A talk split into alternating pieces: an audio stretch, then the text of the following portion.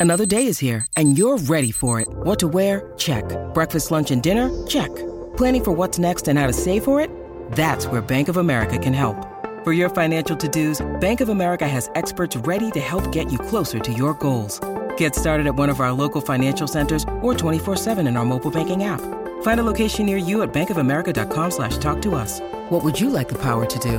Mobile banking requires downloading the app and is only available for select devices. Message and data rates may apply. Bank of America and a member FDIC.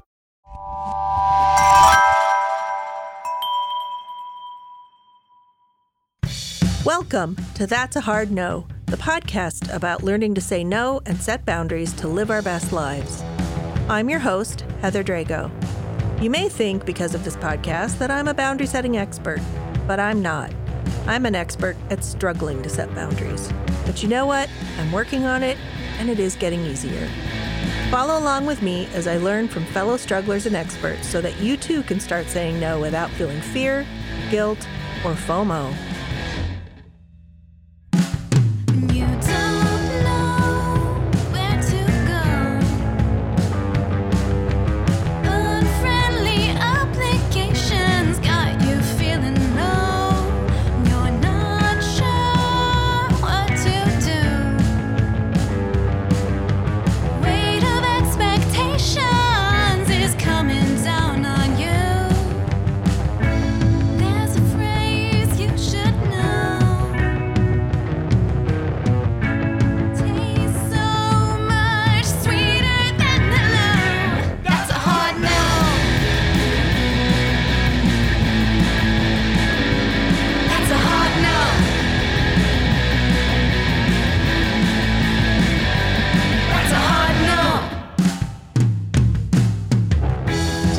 Talking with Dr. Angelin Chang, a Grammy Award winning classical pianist and professor of music at Cleveland State University. She is, in fact, the first female American classical pianist to win a Grammy, which is super cool. Thank you. She is also the first American to win the Premier Prix Piano and Premier Prix Musique de Chambre Awards in the same year from the renowned Conservatoire National Supérieur, I don't say that right, de Musique de Paris, which means Paris Music Conservatory. Sorry, that's my middle school French. In addition to her many honors and credentials, she's earned a Doctor of Musical Arts degree at Peabody Conservatory at Johns Hopkins University and holds a law degree from the Cleveland State University College of Law. So, you know, she's a total slacker. You gotta relax sometimes. Dr. Chang, thank you so much for coming on the podcast. It's a delight to meet you. Oh, it's a delight to meet you, Heather. Great pleasure being here. Based on everything I just told everyone, I mean, you're obviously a high achieving individual. I imagine there's been a lot of pressure, some of that self imposed, maybe, or I would have to say, no. no? No? Okay. Tell me why. Well, I think this is a passion. What I do, what I love to do, I'll start from the educator side. I love to turn dreams into reality for my students. And I also believe it's very important to be, well, to practice what one preaches. hmm So let's just go, maybe not in order of what you had mentioned, but for example, a lot of people ask me, law school, why law? I, I teach uh, music law and entertainment law at our wonderful Cleveland State University College of Law. I love it there. And I'm a proud alum. At the same time, how I got started was because I, as a musician, somebody who's been through conservatories, and as you mentioned, the mm, Paris, Paris Conservatoire, Conservatoire National Supérieur de Musique de Paris. That's how you say it. it's a little long, but you know. yeah. So, um, just seeing students that are going into music not necessarily know much outside of music. Mm, mhm. Now, I believe that music is all about life, but the reverse isn't quite true for me. Life can't just be about music. So I thought, well, I think something's very important to know is about the law, our legal system, how things work, especially in this country, in the United States where we are. That's very, very important to everyday life. Mhm. So I, I started taking classes and it snowballed. Like I said, it's such a wonderful school at Cleveland State. The College of Law is fantastic. I just really got into it. It was phenomenal. I love it there. I continue to love it there. It's still so fresh. And so that's basically how it happened. So it's, I think, a very natural progression for me.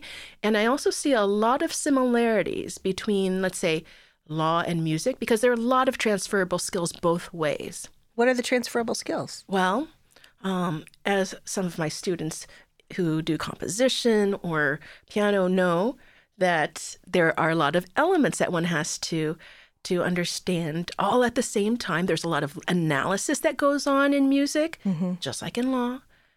There's not necessarily one way. There's looking at various different sides. So there's not just one interpretation in music. There's several True, true. right? And it's a matter of getting one's point across artistically through great technique that really ensures that they can move forward. And so similar type of things in the law as well. Interesting. Wow. I never would have thought of that. That- That's fantastic. So I hear you saying that you believe there should be balance in life, even when you're high achieving, and that you need to make room for living. Have you had to set boundaries for yourself, or, um, you know, how have you structured your life in order to make that that balance happen? Well, I will admit it. It is it is a tricky thing to do because mm-hmm. for me there aren't enough, enough hours in the day to do everything that. Oh, I'm, I often get so excited about different things that come up, different interests. Right. That it really is. It, it's, it's sometimes hard to sleep because oh, I want to do this and I want to do that, or you know, just not enough.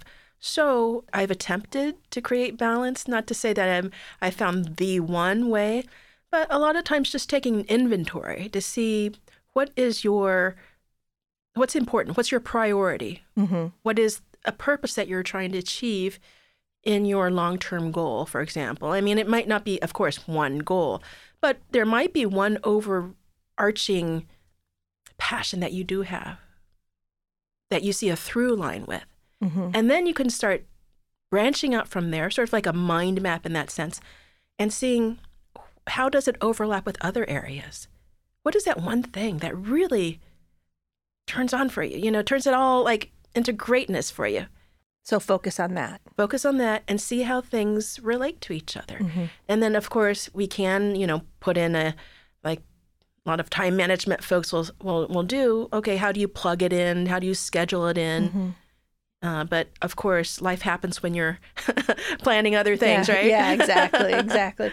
I've started to understand that one of the things that makes it difficult for me to say no sometimes is FOMO. Like as we succeed, we more opportunities arise, Mm-hmm. and sometimes I'm afraid that if I say no, then I'm going to shut the door to this opportunity forever in the future. And I've had to teach myself, like, you know, if you do it right, you can keep that door open, and maybe when it's right, you can go back. But it's it's been hard to to learn that, and I'm assuming once you've won a Grammy and all these other amazing awards, um, and as you've become more and more well known, I'm imagining lots of opportunities come your way, and you have to kind of sort through them. Mm-hmm, mm-hmm.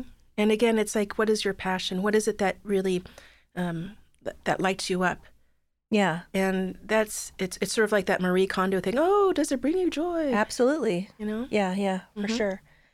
This may come from a an assumption that's incorrect. But I'm wondering what it's like having come up in what I perceive as a male dominated field, classical piano, classical music in general. Mhm. Um, when we think about boundaries and saying no and living our best lives and finding balance and just navigating work and life, um, how does that come into play? Just being a woman in the field.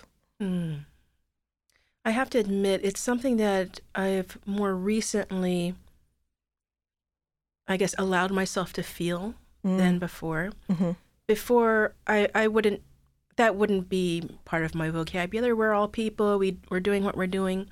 But I have noticed, um, in hindsight, how it seems that um, it it could be a lot more open than it used than I, I've seen in the past. And and I have to say, what has really opened my eyes has been international travel.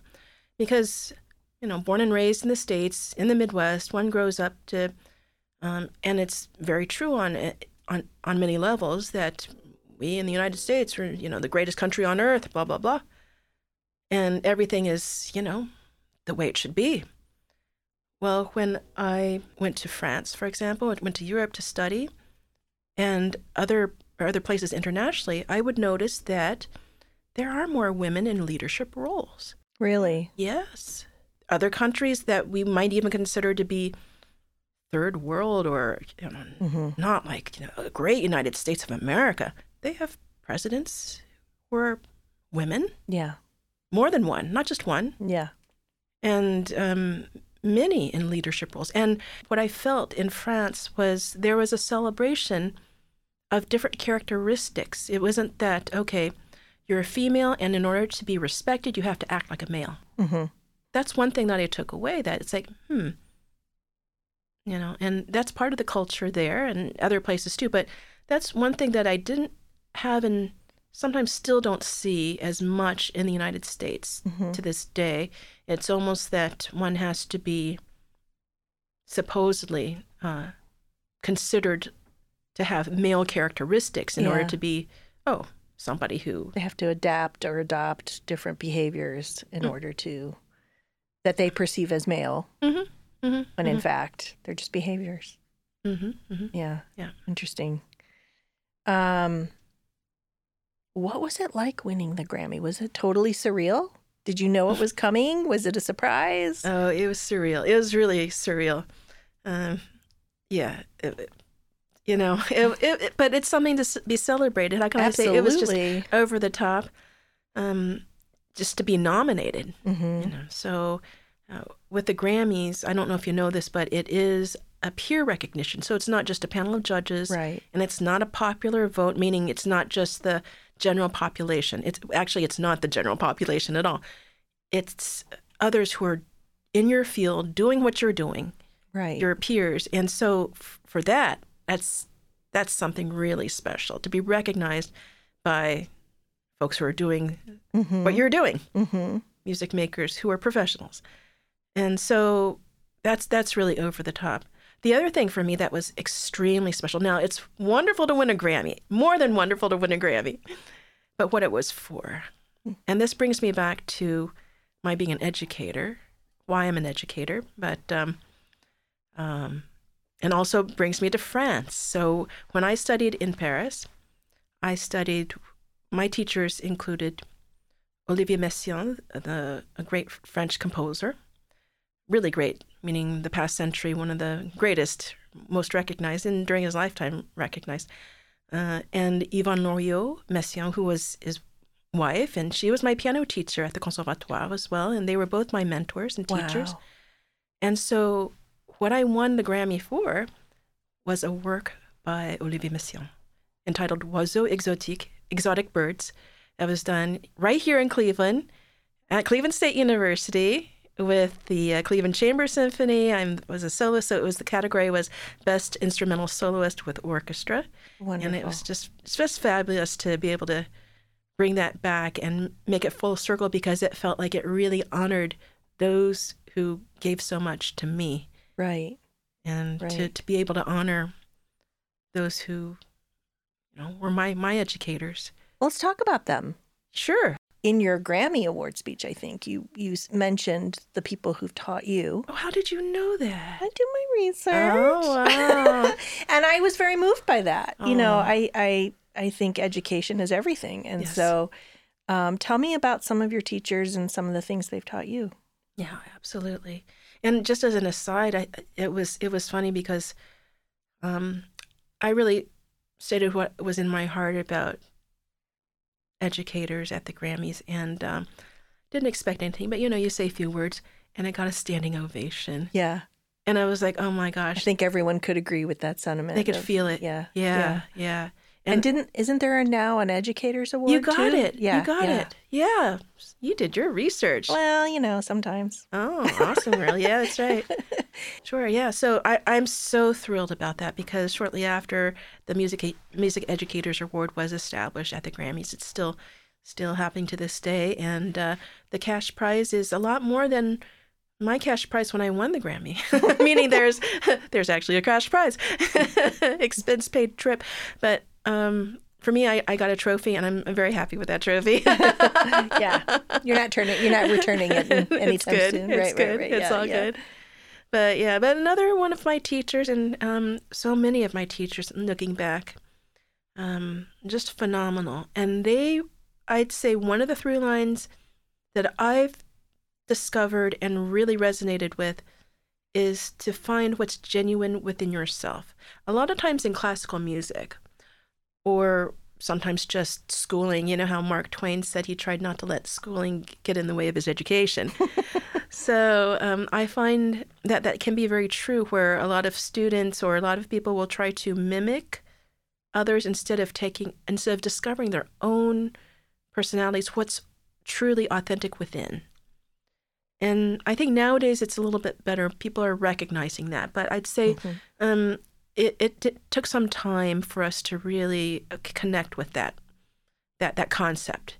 In the past, we'd have a lot of competitions, especially in the States. Um, when I was growing up, it seemed like everything was just fast and loud and like a machine. And that would that would garner a first prize. But not in not in let's for example in France uh, or other countries. It really seemed like they recognized the artistic qualities of the individual. I won't name who the pianist was, but I remember in, when I was in Paris, since we're talking about Paris, uh, I would go to all the recitals and concerts and went to a piano series. Really famous pianist who I so admired, and I still admire greatly. Uh, for the recordings were just perfect, note perfect, just everything was perfect. So I thought, oh, I have to hear this this pianist live. So I did, and it sounded just like a recording. Note perfect, everything was perfect. But something just left me a little empty. You know, I felt like this sounds like a recording. Does it? There's something missing.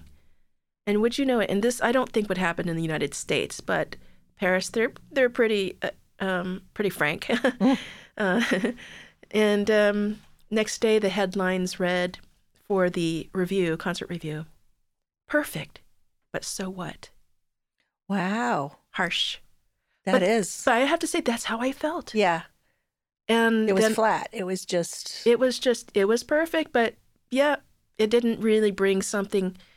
Um, And I, I felt that it was there was something missing, and then I realized, yeah, this is the right place for me because that's how I, how I felt. Mhm. And so, you know, that's also another important point is that one has to go with where one feels there's a fit. And sure, it's good to have discipline and do what one needs to do to understand the system, but also understand where there is a fit for oneself. I think Yeah. that that goes along with your uh, balance question too. Yeah, too. absolutely. Yeah, Yeah, if it doesn't feel authentic to you, Exactly. then you know you're not going to do it as Mhm. well mm-hmm, mm-hmm. as you would something else. Yeah, you you might do it really well, but you might feel awful in the in the meantime. Yeah, but so what? Like as the headline says, yeah, yeah, Exactly. that's incredible. Mhm. Um, so what do you think sets a performance apart or a, or a musician apart? Is it is it them? It's that self expression element, or Yeah, it is that authenticity, that connection. One feels that. yeah, You know, it's um, and it, it goes across all genres. It's it art and all that. If it's if it's just a copy, then you know it's just a copy. hmm So one of the th- one of the things in art school, for example, uh, I, I would see. Well, when I was in school, I would see go to the museums, and I would see art students bring out their easel and copy the masters, which is great to understand the language of how it's done. right, But no matter how good that copy is, it's not the original. right, right, If it's a Rembrandt copy of Rembrandt, fantastic, but it's not a Rembrandt.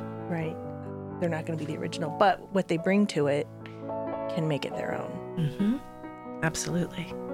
Okay, we'll be right back.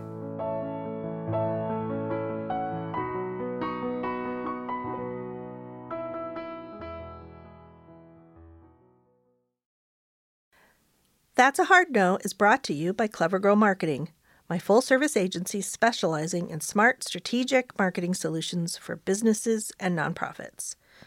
Okay, so you're probably wondering, Heather, what's with the podcast about boundaries? Why not marketing? Well, maybe in the future, but for now, it actually does relate, so bear with me here. Smart marketing, strategic marketing, requires knowing what to say no to and why. Businesses and nonprofits get inundated with marketing options and offers every day. We help you cut through all that noise, focus on your specific needs, and develop actionable strategies that are doable and actually make sense. Whether it's websites, SEO, email, social, or traditional channels, we're experienced in all of it. So if you need help figuring out your marketing, visit our website, clevergirlmarketing.com, and get in touch.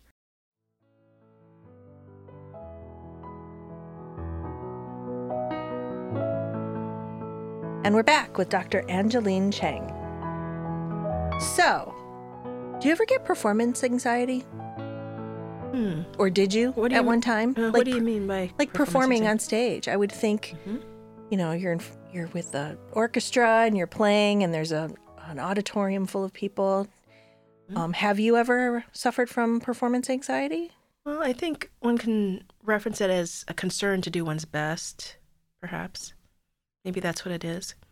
And I find that a lot of times those type of anxiousness of oh, you know, not being able to perform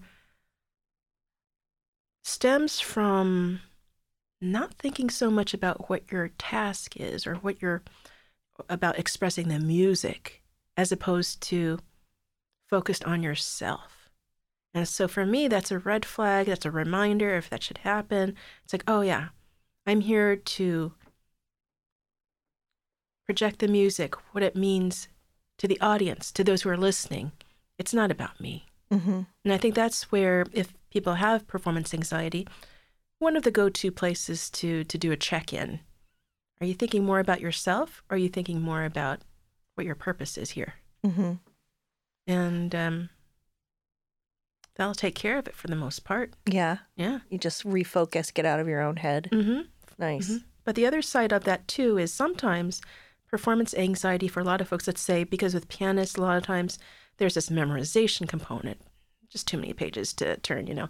So uh, especially in classical music, a lot of times that or some other slip, technical slip, a flub, isn't necessarily because, let's say, of just a mental cog in concentration, but something technical that wasn't wasn't solved, something so- uh, some issue, physical issue Mm-hmm. that wasn't completely worked out. mm-hmm. And so that leads me to another area where we were talking about my teachers earlier. And one of my teachers is uh, renowned for pioneering injury prevention techniques. And that's something to this day I continually teach my students. Mhm. I went to some programs because I, as somebody who was in conservatories, and I would see the, to the left and right of me amazing talents, amazing talents. Might have bandages around their fingers, Mhm. slings, braces on their arms. And those who had went all the way to the doctorate level and all of a sudden changed majors because of injury types of performance related injury types of of uh, issues. Awful. Awful, That's really awful. awful, really After awful. all that time and Exactly, effort. Wow. exactly. Yeah. So my thought, especially because I knew that I would not only be a performer, but also an educator. It's like if there's something I can do about that, Mm-hmm. I'm going to. Yeah. No matter how small of a contribution, let me see if there's something. So, do you know who Neil Peart is? Probably the world's greatest drummer. He was the drummer for Rush, Oh right. um, who I got to see in concert. I love Rush. I'm a big rock and roll girl. Um, interestingly enough, he he had some um, family tragedies, and he kind of quit playing for a while. He did a road trip across Canada and stuff. When he came back to playing, he realized um, he he had some injuries, and he was really struggling. He he literally the world's greatest drummer relearned how to play drums properly so he wouldn't injure himself. He literally took lessons on how to like change his mm-hmm. the way he sat, the way he held his sticks, everything. Mm-hmm. And mm-hmm. and I just think that's the most fascinating thing. Here is this man who is, you know, world renowned, won how many awards, and he realized, oh, uh, there's room for improvement here. Mm-hmm. Absolutely. Yeah. So, you know, we're always learning. Yeah, because you know, artists with passion, a lot of times we we want to get that musical feeling across at all costs, any cost, hmm at the detriment to. It doesn't matter, you know, how we're struggling, and I think that's that's that's the issue because sometimes we don't realize what we're doing, hmm all hunched over sometimes and trying to do things, and you know, there there is that that's an unnecessary struggle. If it hurts, there's something going on. So when I went to art school, I was a painting major, and that was like the the like the genius, like Mhm. really hard to get into, and we were all going to be the starving artist in New York, and yeah, that didn't happen. There's a certain kind of, uh, for lack of a better word, machismo we all kind of had, like no pain, no gain, like you said, and it was like, yeah, we're all starving and exhausted and malnourished, and you know, painting on bed sheets, but that's what you got to do. You got to pay your dues. And, you know, eventually I hit a moment where I was like, yeah, no, I can't do this anymore. Yeah. So do you think there's some of that with young, serious classical musician students where they feel like they have to power through and pay their dues? Yeah, I think so. Yeah. Absolutely. I remember I went through that. I, I thought, well, I really, you know, things were hard for me. Like, for example, even going to Europe, I was I was very young. I was a teenager and um, all on my own and trying to figure things out. You know, I took French, but not the same if you're, you know, to some degree, it was true. Yeah, a lot of this, these make great stories, and it's part of my experience and background. And I, I thought, well, you know, anything that I have, including, you know, depression or whatever, it's it's all in the name of art. And uh, any struggles, you know, any experiences is is to be had. And I remember, you know, whatever bad experience, and that's, you know, that's that's one thinks it's a great attitude. I remember my father saying to me, you know, there are some experiences we just don't want to have. Oh, I guess he's right. Yeah. When you're stuck in it, though, it's so hard to see clearly. It's hard to see clearly, but one still feels something's off. Mm-hmm. Mm-hmm. And I'm so happy that nowadays, especially this month, isn't it Mental Awareness Yes, Month? Mental also? Health Awareness Month, yeah. That it's becoming more aware. Yeah. Yeah. Yeah. Listen to your Right. Inner voice. Inner listen- voice. Yeah. Yeah. And there are numbers that we can call directly to get yeah. help. Absolutely. I don't remember that existing or at least being so, um, let's say, accepted um, as it was before. I mean, now it's like recognizing that Yeah. there are. There isn't so much of a stigma. these days. Exactly. Yeah. Exactly. Mm-hmm. Absolutely. Absolutely. I heard you talking about something that totally fascinates me, and this is a special Yamaha piano Hmm. that you are somehow involved in the development of. Do I have that right or no? Oh, you're talking about the Disklavier piano. yes, yes. Yeah, Yes. tell me. I, I know this is totally like tangent. It's so fascinating, and it's a whole like I heard you describing like you could time visuals with Mm-hmm. with the music, or like tell me what that's all about. Especially with your your artistic yeah the visual stuff was like, woo, Uh-huh. yeah, yeah. Yeah, this is so cool. So there are a couple things. I, I love to merge different senses. hmm Uh, one of the things that I did recently, and I'm going to, well, you know, stay tuned. Maybe next spring also, if you guys are into it. I've been working with a person who does 3D visual mapping or 3D projection mapping and immersing like 360 Oh wow! yeah type of experience with with uh with it with piano cons Yeah. with classical music Mhm. classical piano so stay tuned to that and that's uh that's part of really the firefish festival and uh part of something that we have in Lorain that was firefish but also the firefish festival itself was also inspired by something that we have here in cleveland the ingenuity festival hmm Yes. of arts and technology yeah. so one of the things that I did for at the early stages of ingenuity was use this special piano, the Disklavier, the Disklavier 2. What it does, and you just imagine, you remember those days of silent movies where maybe say the pianist or organist or whomever would play to the movies, Right. right? This is the opposite. So I would play, and then it would trigger visuals instead. That's amazing to yeah, me. according to what I played. Yeah, yeah. mhm. So the idea is that the piano it, it's a traditional acoustic, beautiful, regular concert piano plus plus MIDI components on the inside of the of the piano, so that it could actually uh, trigger a computer, hmm and the computer would uh, trigger those images. So that's one one other aspect which is really cool about the Disklavier. One of the things that it can do, for example, if you were to play the piano here and we have it set up over in CSU, I have the same model. The keys and pedals and everything would p- be able to play in my studio. What you're doing here would be mimicked, or vice versa Oh, that's crazy. really crazy. So at CSU, we're the first school to actually do that type of audition a few years back. Uh, Oh, wow. So someone could audition from anywhere in the world? yeah, yeah, exactly. And we could sync it to video. Oh, wow. That's right. So we, we could see the person playing, but the sound and the keys and the pedal would be moving on our acoustic piano. So there's not this issue about recording quality. hmm Yeah, it'd be an ac- acoustic Wow. performance, and we could actually see what's going on. Could that be used as a teaching tool? Absolutely, and that's what I use as a teaching tool too. Wow. Now, some of my students might know that uh, you know they can fudge on some of their scale fingerings, or but the notes and stuff you can actually see some of it dip down further, or you know, and they're like sometimes like, no, no, no, this is good. I played it. It was it was mm. fine. It was fine, and it's like really let's let's take a look and slow mo it down. So, for those watching on video across the way, Noah, our wonderful editor, is supervising, and Noah studied under mm. Dr. Chang, so she's making faces at him because I think maybe he tried to fudge his scales a little oh, bit. Oh no, no, never, not Noah, but Noah knows what I'm talking about. He a lot, he says. Yeah, Yeah. but he's seen that piano in my studio. That's fantastic. And we can slow it down. We can change the volume. We can change all sorts of things on that. And Noah's a fantastic, was fantastic student, of course.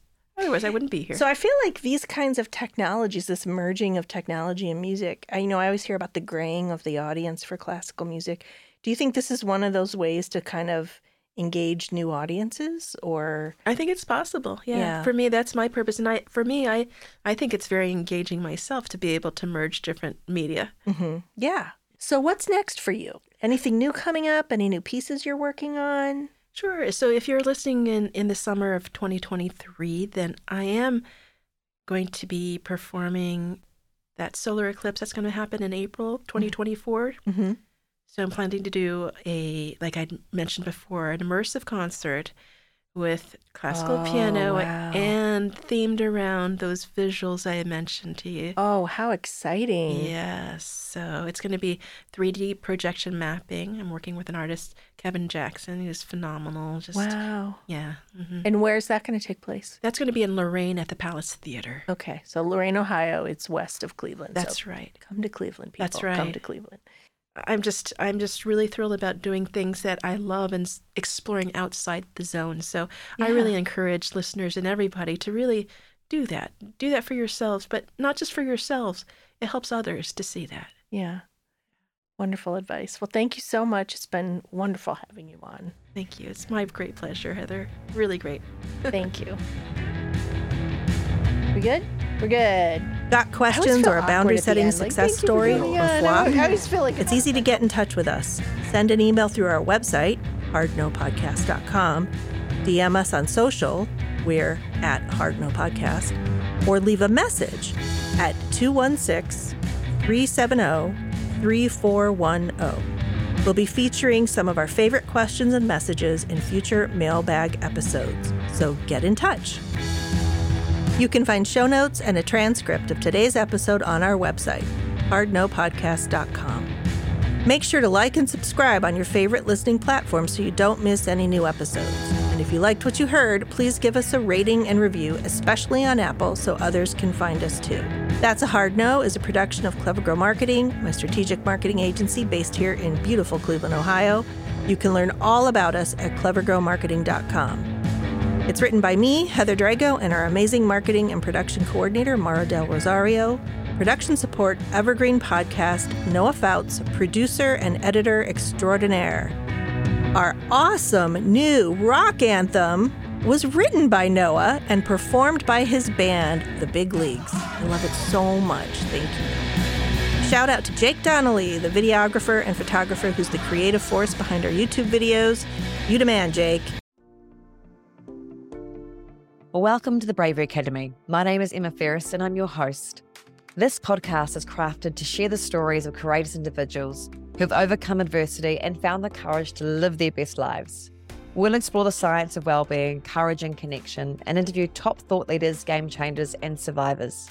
It is from these stories that we learn what resilience is, how to heal, how to recover, and how to be brave.